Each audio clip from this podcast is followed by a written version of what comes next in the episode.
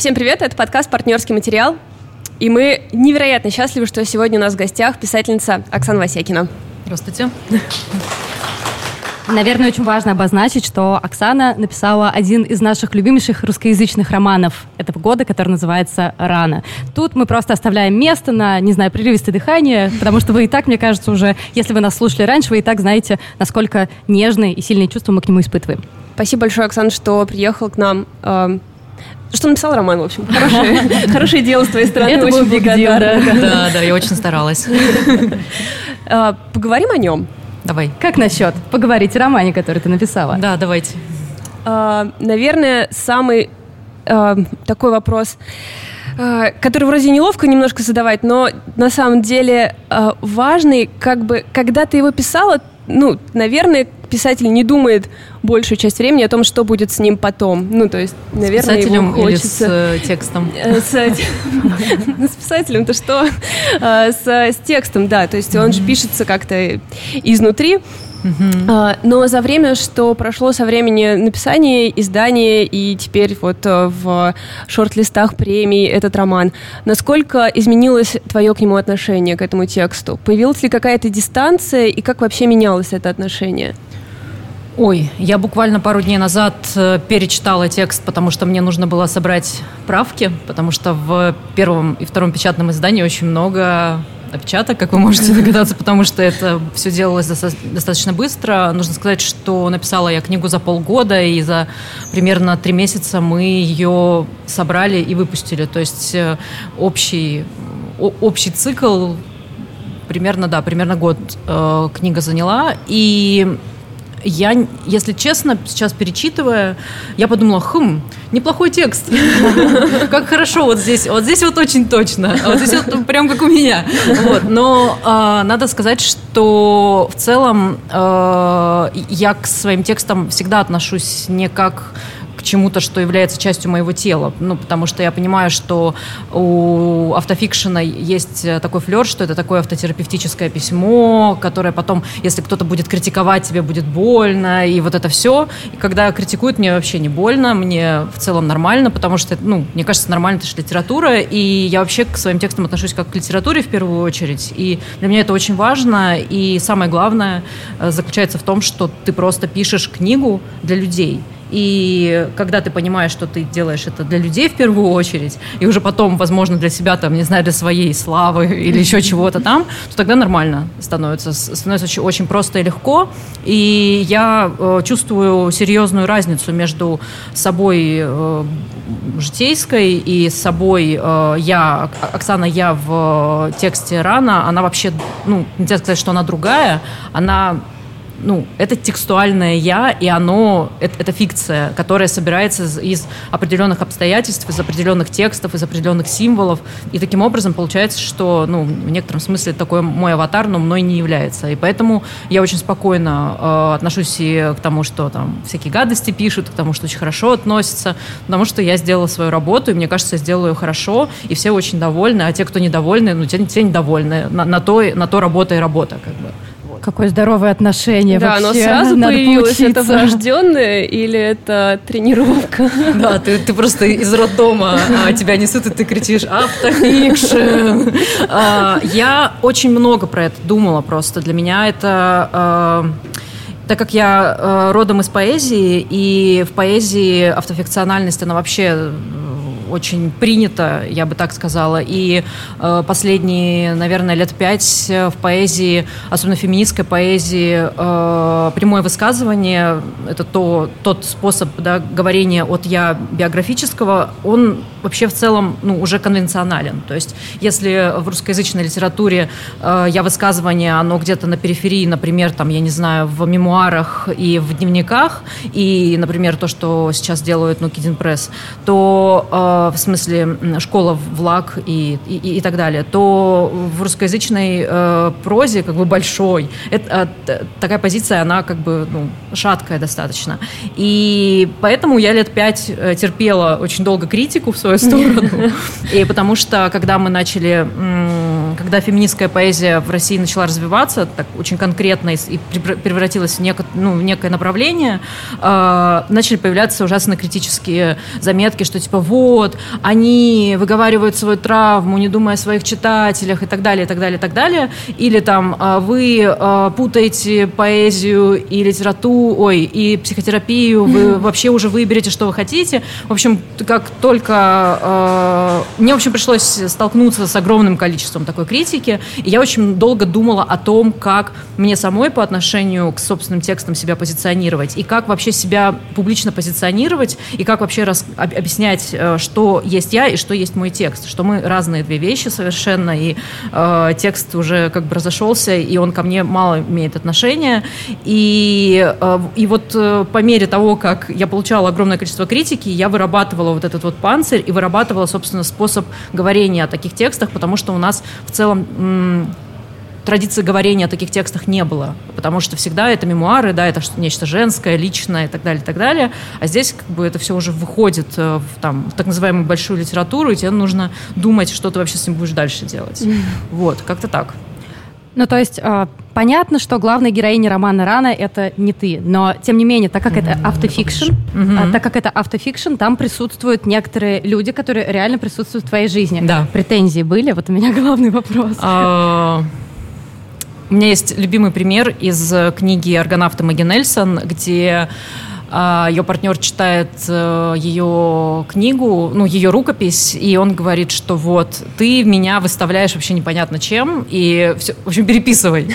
Вот. И я в целом примерно с тем же, ну, не, столкнулась прям с тем же, с тем же самым, потому что мы с женой обсуждали э, книгу, и, э, и она вносила некоторые коррективы, но в целом э, те, о ком я пишу, ну, то, что называется, открыто, э, тех уже на земле нет, как бы. И получается, что некоторые... Э, и основная героиня э, моей книги – это моя мать, которая умерла, и, собственно, который, э, про которую есть книга.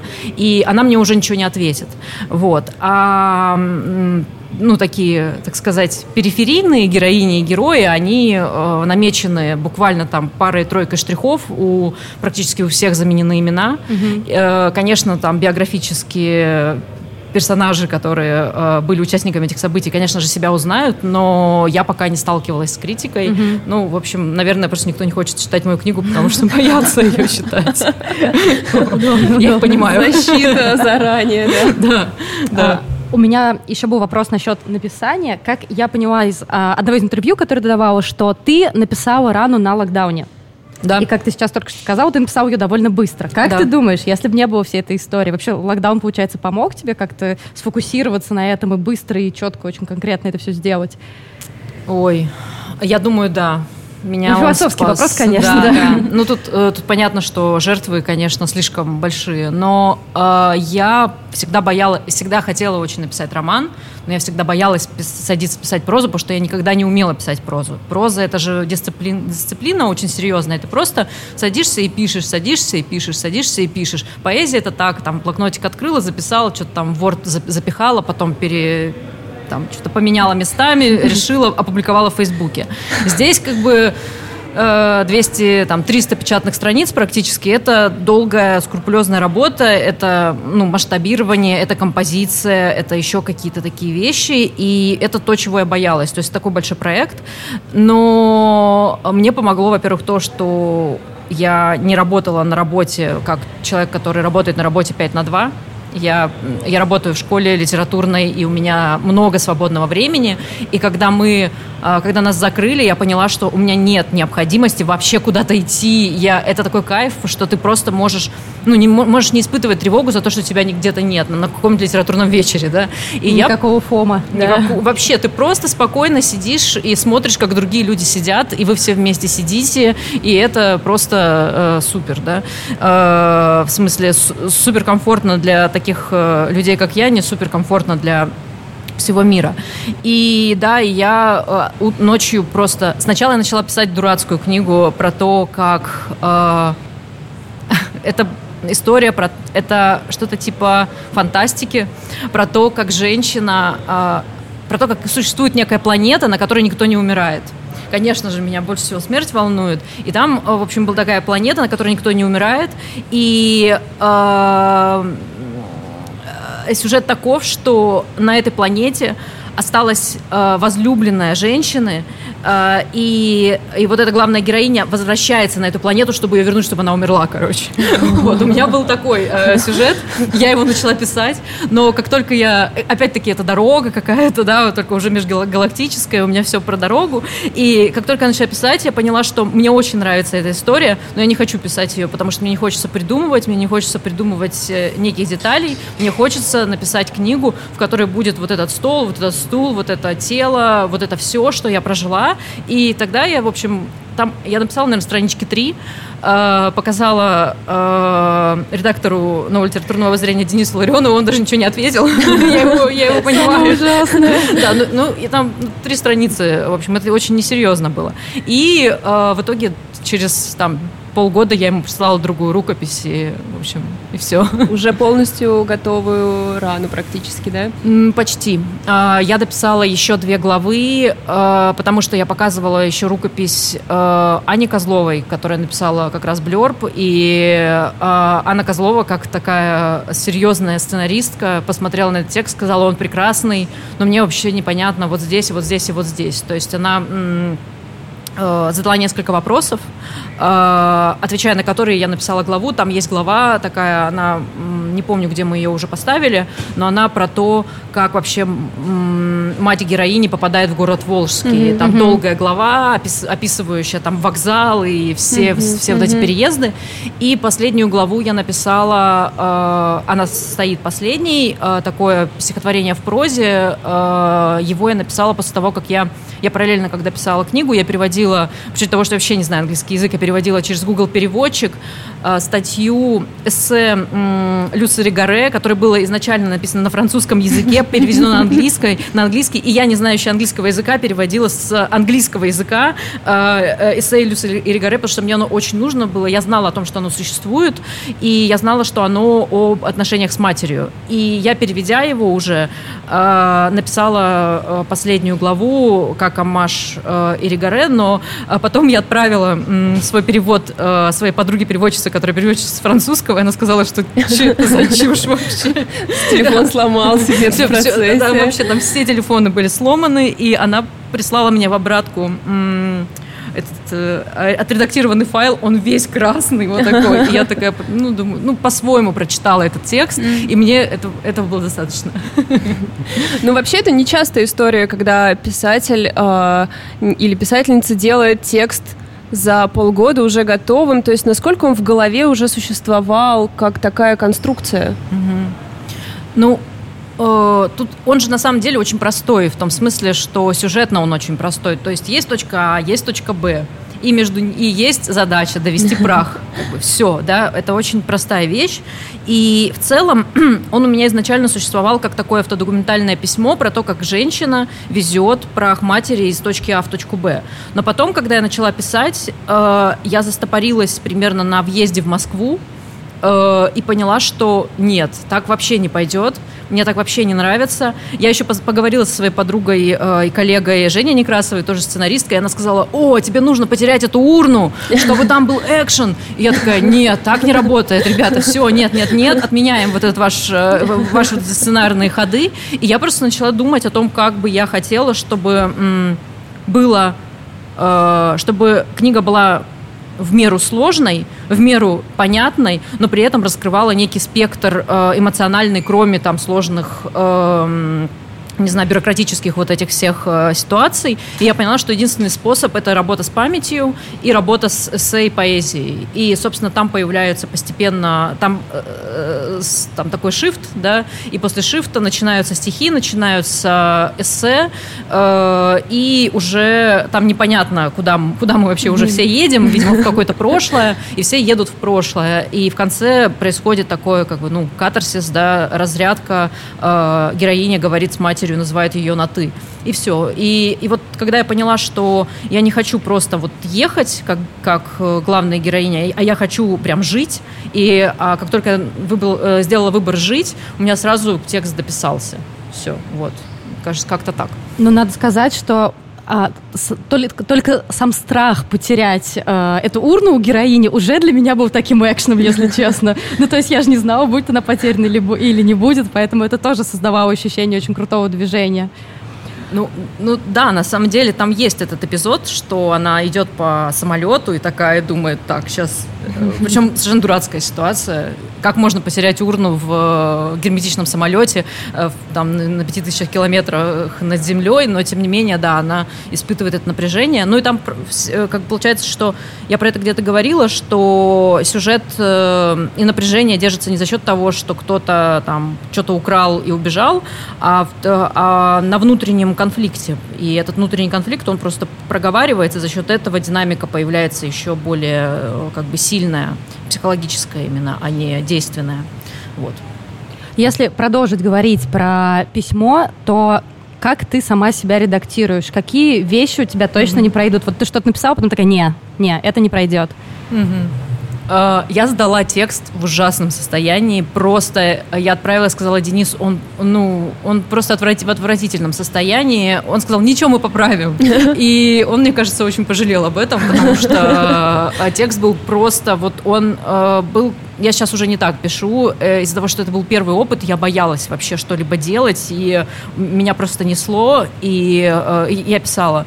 Сейчас, когда я пишу, я уже ну, сама себя редактирую, в смысле какие-то оплошности дурацкие, там всякие жучки-паучки, которые болтаются. Но что касается самоцензуры, я э, стою на позиции, что если себя цензурировать, то вообще писать не нужно. То есть, если стыдно что-то писать, значит, нужно писать о том, о чем стыдно писать. Mm-hmm. Если тебе, если ты не хочешь про это писать, в смысле, если тебе хочется про это написать, но стыдно про это написать, то зачем вообще тогда писать? И я вот всегда балансирую на, на этих табу, и это, собственно, очевидно, и по, по, по, по тексту книги. И для меня э, важно было, что я написала вот все, как я считаю нужным. И было страшно, просто ужасно. И потом уже совсем не стало страшно. Хотя э, в период э, такой транзитный, когда Денис мне вернул там, вторую или третью редакцию посмотреть, я перечитывала редакцию, снимала правки, и у меня было желание просто удалить все, э, удалить книгу. То есть у меня был такой какой-то кризис, что я поняла, что ну, это ужас какой-то вообще, что я сделала, мне страшно. Я нажимаю кнопочку удалить, но потом, э, в общем, все как-то э, прошло. И мы в итоге удали, вырезали буквально два маленьких абзаца, потому что они, ну, они просто залетные абзацы, mm-hmm. и там какие-то они такие ни, ни рыба, ни мясо. И Денис на это указал, и я сама про них думала, что они какие-то шаткие. И мы такие, чик, и я спокойно с этим, я просто удаляю, думаю, еще, еще напишу кучу таких стрёмных абзацев, зачем их жалеть. Вот, как-то так. Но сейчас, ты говоришь, что сейчас ты уже так не пишешь, ты сейчас э, пишешь прозу? Да. Решила за, как бы, немного с этим поработать? Да.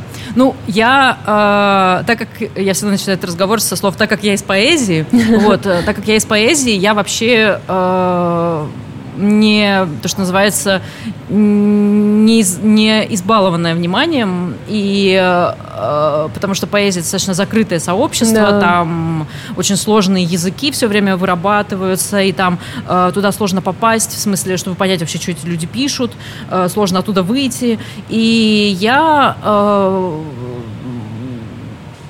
понимала, что мне там тесновато.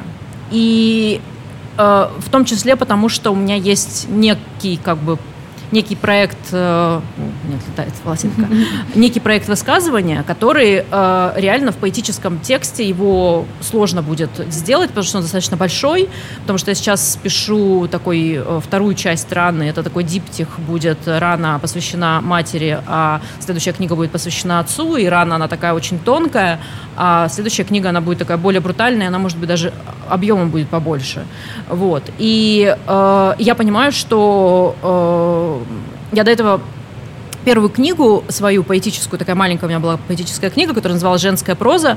Я ее написала буквально э, после смерти отца, и мне казалось, что этого достаточно. Но сейчас, возвращаясь в этот опыт, я понимаю, что... И, кстати, когда я писала эту книгу, я, я начинала писать роман, но мне не, мне не хватало просто вот не хватало сил и не хватало дисциплины, не хватало ресурсов на то, чтобы роман дописать. И в итоге эту, этот роман, начатый, мы разбили на строчки, и он стал поэзией. И это странный э, под вопрос нужно поставить такой метод, никогда так не делайте. Но тут в моем случае это получилось. Э, и у меня был запал на то, чтобы написать книгу об отце, но я не понимала, как это писать, потому что я опиралась на такой опыт э, европейского модернизма, с такой статизацией насилия работала, и, и сейчас я понимаю, что мне это уже э, очень не нравится. Э, сейчас я пишу, как э, мне очень нравится, я опираюсь там на Чехова, ну, в общем, на классиков э, русской литературы, мне, мне ужасно нравится это делать. Э, и, и да, я сейчас написала для Esquire э, рассказ, и сейчас я буду еще рассказы писать, и, похоже, меня как-то затянуло в прозу. Ну и еще потому, что мне очень нравится прозу писать. Мне нравится, что там такой... Я не могу сказать, что там больше свободы, э, потому что в поэзии, я считаю, больше свободы, но мне нравится э, та фигура авторская, которую я конструирую, когда я пишу прозу, потому что она такая, она очень милая, очень смешная. В поэзии я себе этого не позволяла. В поэзии там такое как бы высказывание очень, э, как сказать, радикальное, а, и э, субъект высказывания очень радикальный, а в, в прозе у меня получается делать более более, как сказать, более мягкую, что ли, вот эту героиню и более глубокую, вот. И, в общем, э, этим мне больше нравится проза. Ну, для меня сейчас, для этого моего называется, как, как это называется, творческого периода. Вот, назовем это таким романтическим названием. Вот. Ты еще говорила о том, что тебе важно подчеркнуть, что э, то, что ты делаешь, это женское письмо. Угу. И Наверняка же это не только о темах, которые больше относятся к женскому опыту. Можешь немножко mm-hmm. дать больше деталей, что mm-hmm. ты подразумеваешь именно под женским письмом? Ну, мне кажется, что когда я говорю женское письмо, я имею в виду... Так интересно, да, я начала, что мне кажется, что когда я говорю... Мне ничего не кажется. Когда я говорю про женское письмо, в первую очередь я делаю опору на некий, ну, так принято считать, что женский опыт такой специфический, но он специфический для русскоязычной литературы, потому что вообще я женщин воспринимаю как абсолютное большинство, а как русскую литературу писало меньшинство на самом деле, ну, и почему-то меньшинство, которое меньшинство, которое транслирует свои взгляды и свои, свои чувства на большинство. Это такая странная ситуация. Вот. И э, мне кажется, что когда мы говорим, когда я говорю о женском письме, я имею в виду некий опыт, который культура гетеизирует, то есть делает его специфическим. Mm. И мне бы хотелось как раз этот специфический опыт выводить на свет. Мне нравится эта метафора фонарика, такого жухлого, но тем не менее, да, письмо как фонарик.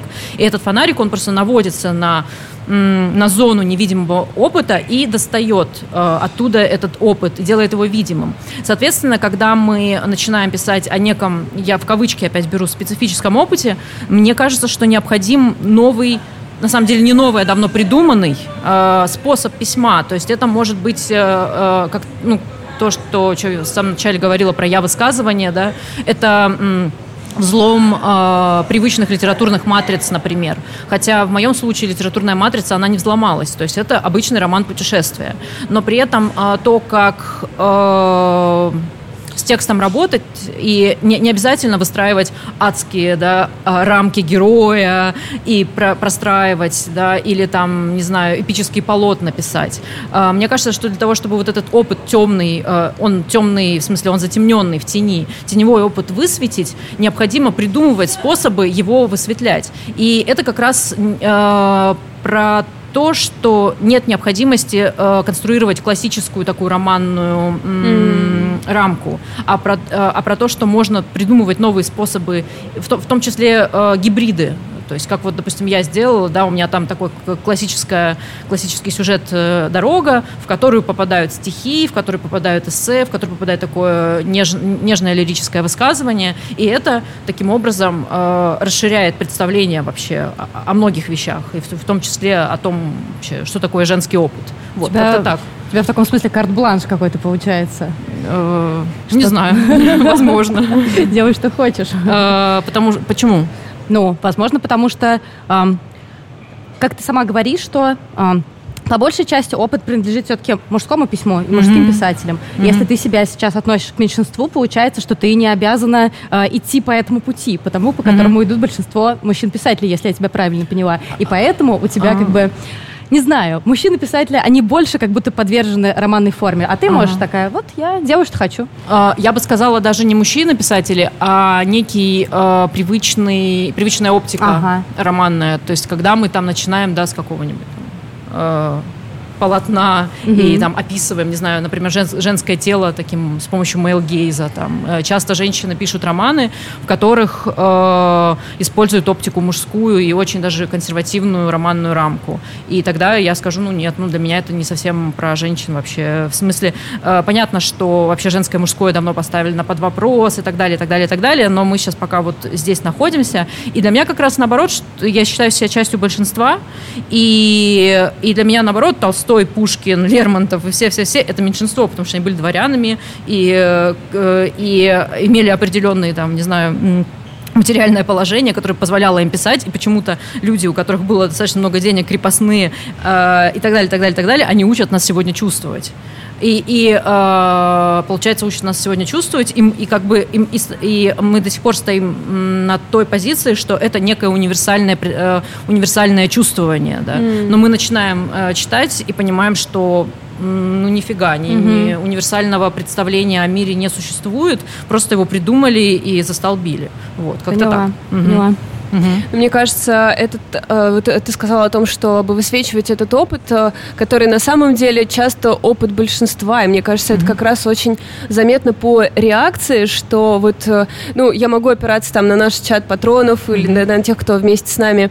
А, это 200 человек, Да, и когда мы обсуждаем книги, написанные женщинами, мы, мы как бы, я вижу очень часто эту радость узнавания, что в тексте проговорено что-то, что ты всегда чувствовала, но не встречала. И этого mm-hmm. становится все больше и больше как раз благодаря э, тому, что и писательниц все больше и больше, и они как-то более нам доступны. Ну и когда это все помещено в российские реалии, от этого еще больше, конечно, теплоты, и э, то вот э, что ты упомянула, бюрократические какие-то перипетии, мне кажется, это тоже очень большой маркер узнавания, потому что это абсолютно универсальный путь страдания да, человека, да, да. который проходит через вот эти бюрократические все истории.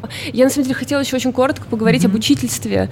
А, да, о, точно, давай, о давай. большой части твоей а, жизни и писательницы Евгении Некрасовой, которой mm-hmm. мы тоже тихие фанатки. А, э, вы учите письму, и мне интересно, интересно, что для себя вы в этом находите, помимо того, что, ну, очевидно, есть какая-то э, бытовая вещь, что, в принципе, писатели да, учат, и это совершенно нормальная история, mm-hmm. э, что в работе с этими текстами будущих э, писателей и писательниц вы для себя видите? Ой, я э, дело в том, что я год преподавала, э, у меня была лаборатория поэзии, и у меня э, я из тех людей, которые считают, что невозможно научить писать. Э, ну, это, ну, это объективно так. И я училась в литературном институте имени Горького. Э, я знаю, что это невозможно. И э, я, у меня, знаете, была, и у меня остается в школе э, вот этот мой сегмент поэтический, э, как бы у меня такая миссия – учить э, наших студенток и студентов читать стихи, потому что поэзия, как мы уже сегодня упомянули, она супер герметична, непонятно вообще, что откуда идет, да. как вообще, как это читать, зачем это читать, но при этом в поэ- поэзии это просто, ну, то, что называется, сокровищница э, э, русскоязычной литературы, и, и в том числе потому, что в поэзии было очень много проговорено. Э, вся катастрофа 20 века в поэзии отразилась, например, э, особенно в непоцензурной. И то, что сейчас происходит, это вообще просто бомба какая-то. И мы э, постепенно, как бы то, что называется, под, подгребаем язык поэзии у, у поэзии для того, чтобы в том числе переносить ее в прозу. Потому что прозаиков вообще объективно больше, и в поэзии социализация немножко по-другому происходит. Понятно, что идут учиться в основном на прозу, потому что как бы есть такой миф, что писатель, он зарабатывает, там вот это все. Ну, в общем, и поэтому все хотят быть писателями, писать романы. А, и для меня лично а, опыт э, прошлого года был полезен тем, что я наконец-то э, не по верхам нормально начала читать и потому что до этого я работала много где, и я работала в книжном магазине, я работала в галерее, и я не могла нормально предпочитать. И я тут просто, то, что называется, по работе сижу и э, как минимум книгу в неделю, поэтическую, эссеистическую, прозаическую читаю для того, чтобы проводить, ну, э, для того, чтобы обсуждать это на занятиях. А сейчас у меня лаборатория э, эссе, и я вижу, что что очень много э, людей хотят писать о себе, и причем очень много талантливых людей хотят писать о себе, и я вижу, что э, мне кажется, он у нас, то, что называется, скоро ливанет. Как, Это знаете, перед грозой. Я полностью готова. Да, мы готовы. Давайте их сюда. Вот. И я, да, я это вижу, и при, но при этом я как человек, который вообще не знаю, как. Э, я знаю, что другие преподаватели, э, в смысле, в других школах, у них есть какие-то техники, что какие-то, э, они там учат каким-то иностранным словам, взятым из стендапа, какие-то там какие-то штуки. Я это, это ничего не умею, но у меня есть святое такое для меня правило. Чем больше ты читаешь, тем лучше ты пишешь. И я всех, в общем, заставляю очень много читать. И э, один из таких главных э, форматов мы сидим и обсуждаем, просто на косточке разбираем Сьюзан Зонтак, Марию Степанову, Вальтера Беньямина. Всех-всех-всех сидим, разбираем, смотрим, как эти тексты сделаны, почему они так работают и так далее, и так далее. И мы как бы на чужих э, текстах в некотором смысле что-то там подворовываем, естественно, потому что это что такое литература? Это одно сплошное воровство. Вот. И, в общем, так мы постепенно учимся у других. Ну и пишем чуть-чуть. Вот. Так.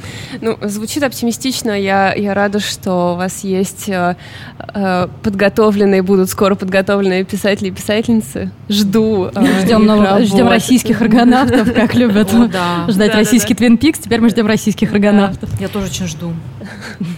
Так, ну вы хотя бы делаете для этого, э, что, что нужно, готовите их. Давайте, ребят, если у кого-то есть вопросы, можем э, их э, принять. Здрасте. Здравствуйте. Меня зовут Владимир Шехов, я ваш коллега в том плане, что пишу книги, mm-hmm. но как нонфикшн, вот он для того раздела, то есть у меня э, обретение таких хороших состояний с помощью дзен-буддийских практик. Это буддийские издательства, то есть нормальные профильные издательства. И, собственно, то, к чему я иду читать, пытаюсь, это вот то, что называется обретением радости жизни, счастья, mm-hmm. таких чисто восточных вещей, которые нас не очень хотелось. Вот у вас прозвучало, что вот вашу литературу, литературу ваших коллег обвиняет в том, что вы свою боль транслируете на других. Вот свои раны как-то вот ага. себе растеребили, потом дали другим Ну, это шутка. Да, я понимаю. Ага. Вот. А если у вас такая вот цель, как-то вот чужие раны, немножко, чтобы затягивались, помощью осознанной цели, с помощью каких методов и приемов вы это делаете, если это делаете. Угу. Спасибо за вопрос. Собственно, мы с этого и начинали. Э, тут же вопрос в том, что эта критика, она, я бы сказала, ее часто неадекватной. Потому что особенно когда речь идет об определенных текстах, потому что когда все-таки речь идет о литературе и, раб- и о работе с, э, в литературе там, с травматическим опытом, с насилием и так далее, э, литература вырабатывает свои, свои инструменты для того, чтобы, ну, скажем так, безопасно э, этот опыт транслировать. И в частности, э, например, вот в книге Рана, про которую мы сегодня говорим, я уже который раз слышу, что э, и не слышу, в смысле, я читаю, мне часто пишут отзывы в личные сообщения, потому что я в целом открыта в соцсетях, мне можно написать там в Инстаграме или Фейсбуке, и мне пишут, что, ты знаешь, мне стало намного проще про что-то думать. А, потому что я пишу о смерти близких, и это такой не самый простой э, опыт. И в России вообще, да, я думаю, вообще сегодня, потому что у нас э, идет процесс медикализации смерти, все умирают в хосписах, э, умирают в больницах, и поэтому вообще встреча со смертью очень, то, что называется, лицом к лицу редко случается. И, и традиционные практики обращения со смертью тоже утрачены. И и поэтому мы имеем дело с, там, не знаю, с похоронными агентами мерзкими, которые навязчивые и так далее. И э, первое, что я начала получать, это м, письма о том, что мне теперь не страшно хоронить близких. И я понимаю, что в целом я, напис... я в том числе писала книгу для своих ровесников, 30-летних, 30+, для тех, э, мы уже можем заказать э, через приложение еду, мы уже можем э, заказать через приложение поезд, мы уже можем все сделать через приложение, мы уже вообще в целом, э, у нас весь мир как бы сделан, да, так, что мы можем совсем э, все получить через приложение, но, к сожалению, как только умирают наши близкие, мы начинаем сталкиваться с теневым бизнесом похоронной индустрии, и это совершенно неизбежно.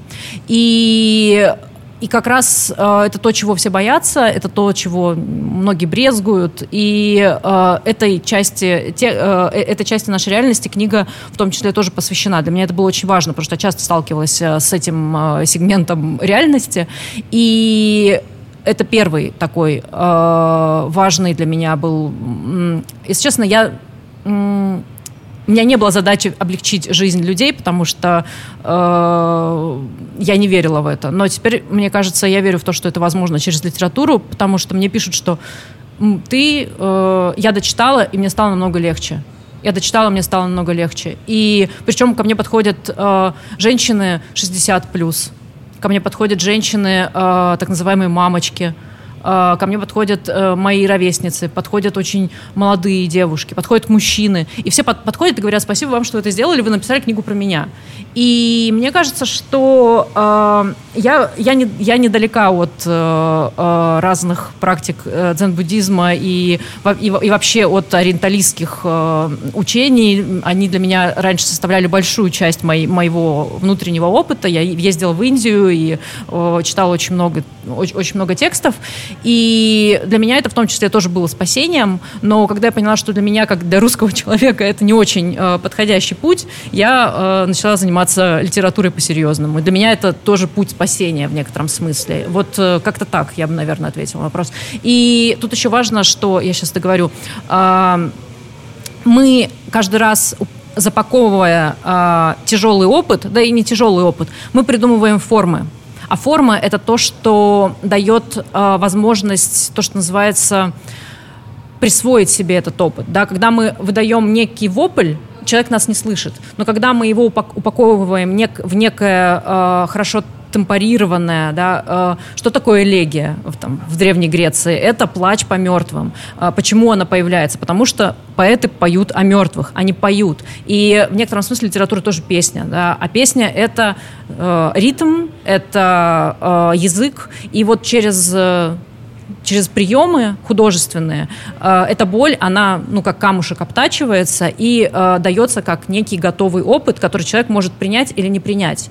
И у, музео, у музеологов, по-моему, так называются эти люди, музе, музейных антропологов, можно так, наверное, так они называются, есть такое понятие, как э, вторичная вторичная аффективная травма. Это свя... Э, они так называют э, ощущ... Эффект человек, э, человек, который проживает, когда, например, приходит в музей Холокоста, не будучи, э, например, евреем. Или приходя, например, в музей ГУЛАГа, не будучи внуком репрессированных людей. И при этом он сталкивается с неким пространством, которое об опыте рассказывает, человеческом чудовищном историческом опыте, но при, э, он некоторым образом, ну, можно сказать, травмируется, да, о, на его психике это как-то отражается, но при этом, э, так как это пространство само, само по себе безопасное, он этот опыт присваивает и делает частью своей истории.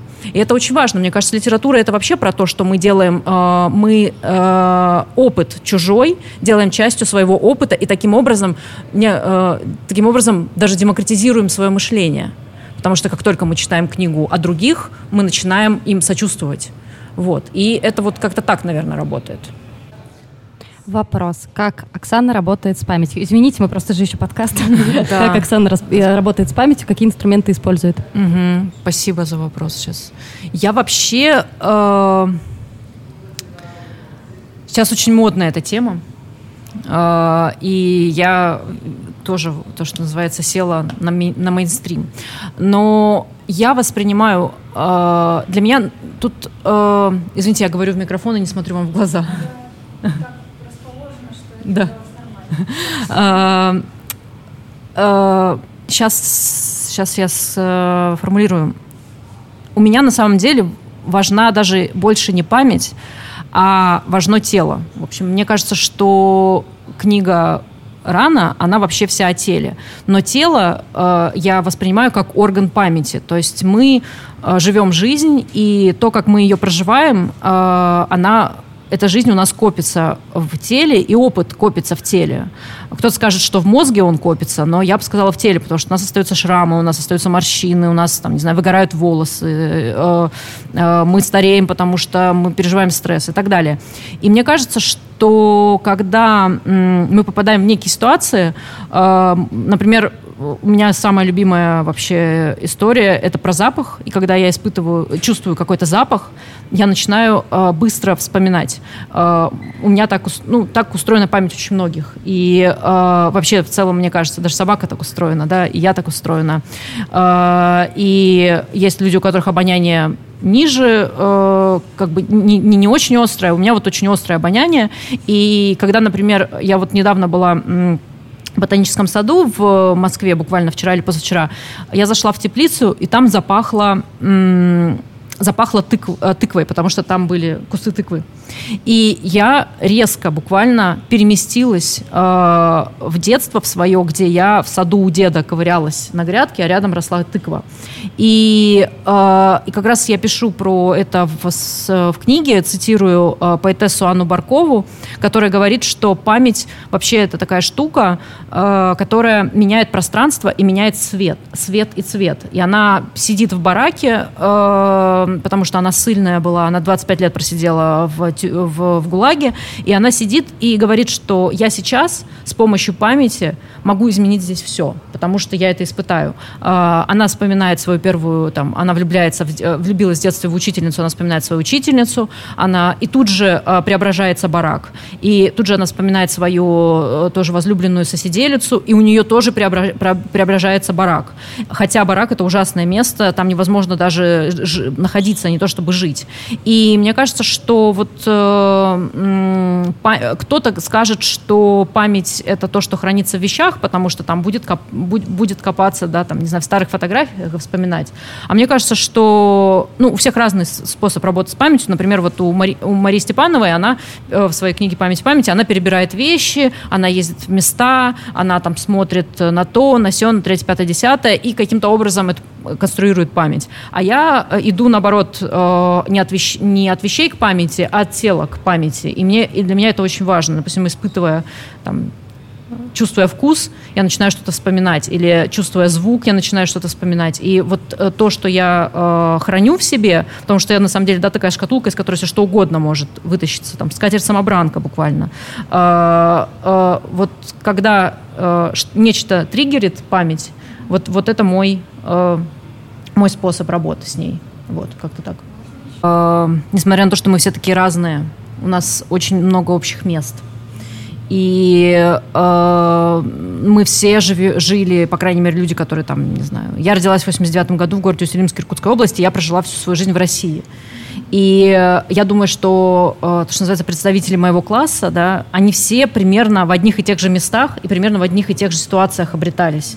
И мне кажется, что вот э, я вспоминая, там, не знаю, свое детство и свою эту тыквенную грядку, задеваю э, у, чита- у читателей тоже какие-то свои тыквенные грядки, потому что все были маленькие, потому что все испытывали боль, все испытывали тоску, все испытывали любовь, все испытывали разные-разные-разные чувства, испытывали стыд, самое главное, мое любимое чувство. И вот мне кажется, что здесь э, вопрос в том, что ты даешь контекст, который э, неким образом собирается, тоже э, работает на, как бы триггерит память другого человека. И мне потом тоже писали э, в том числе знакомые, что я ходила потом, по тому же маршруту, что ты ходила в Иркутске. Mm-hmm. Или другие пишут, что э, у меня тоже с пупком что-то не так. Там я пишу э, эпизод с пупком, что в пупке неправильно завязали, у меня остался кусочек, э, кусочек пуповины, и оказывается, что там, не знаю, в 90-х годах, в конце 80-х, всем плохо завязывали пупки. Ну, мы, мы, мы все выросли здесь. И,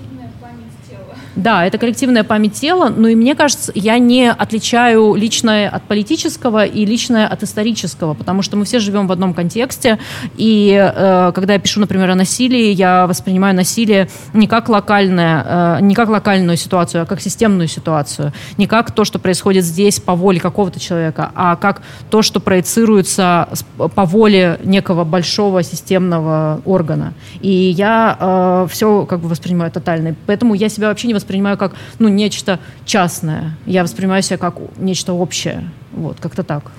Просто из этого вопроса стало интересно.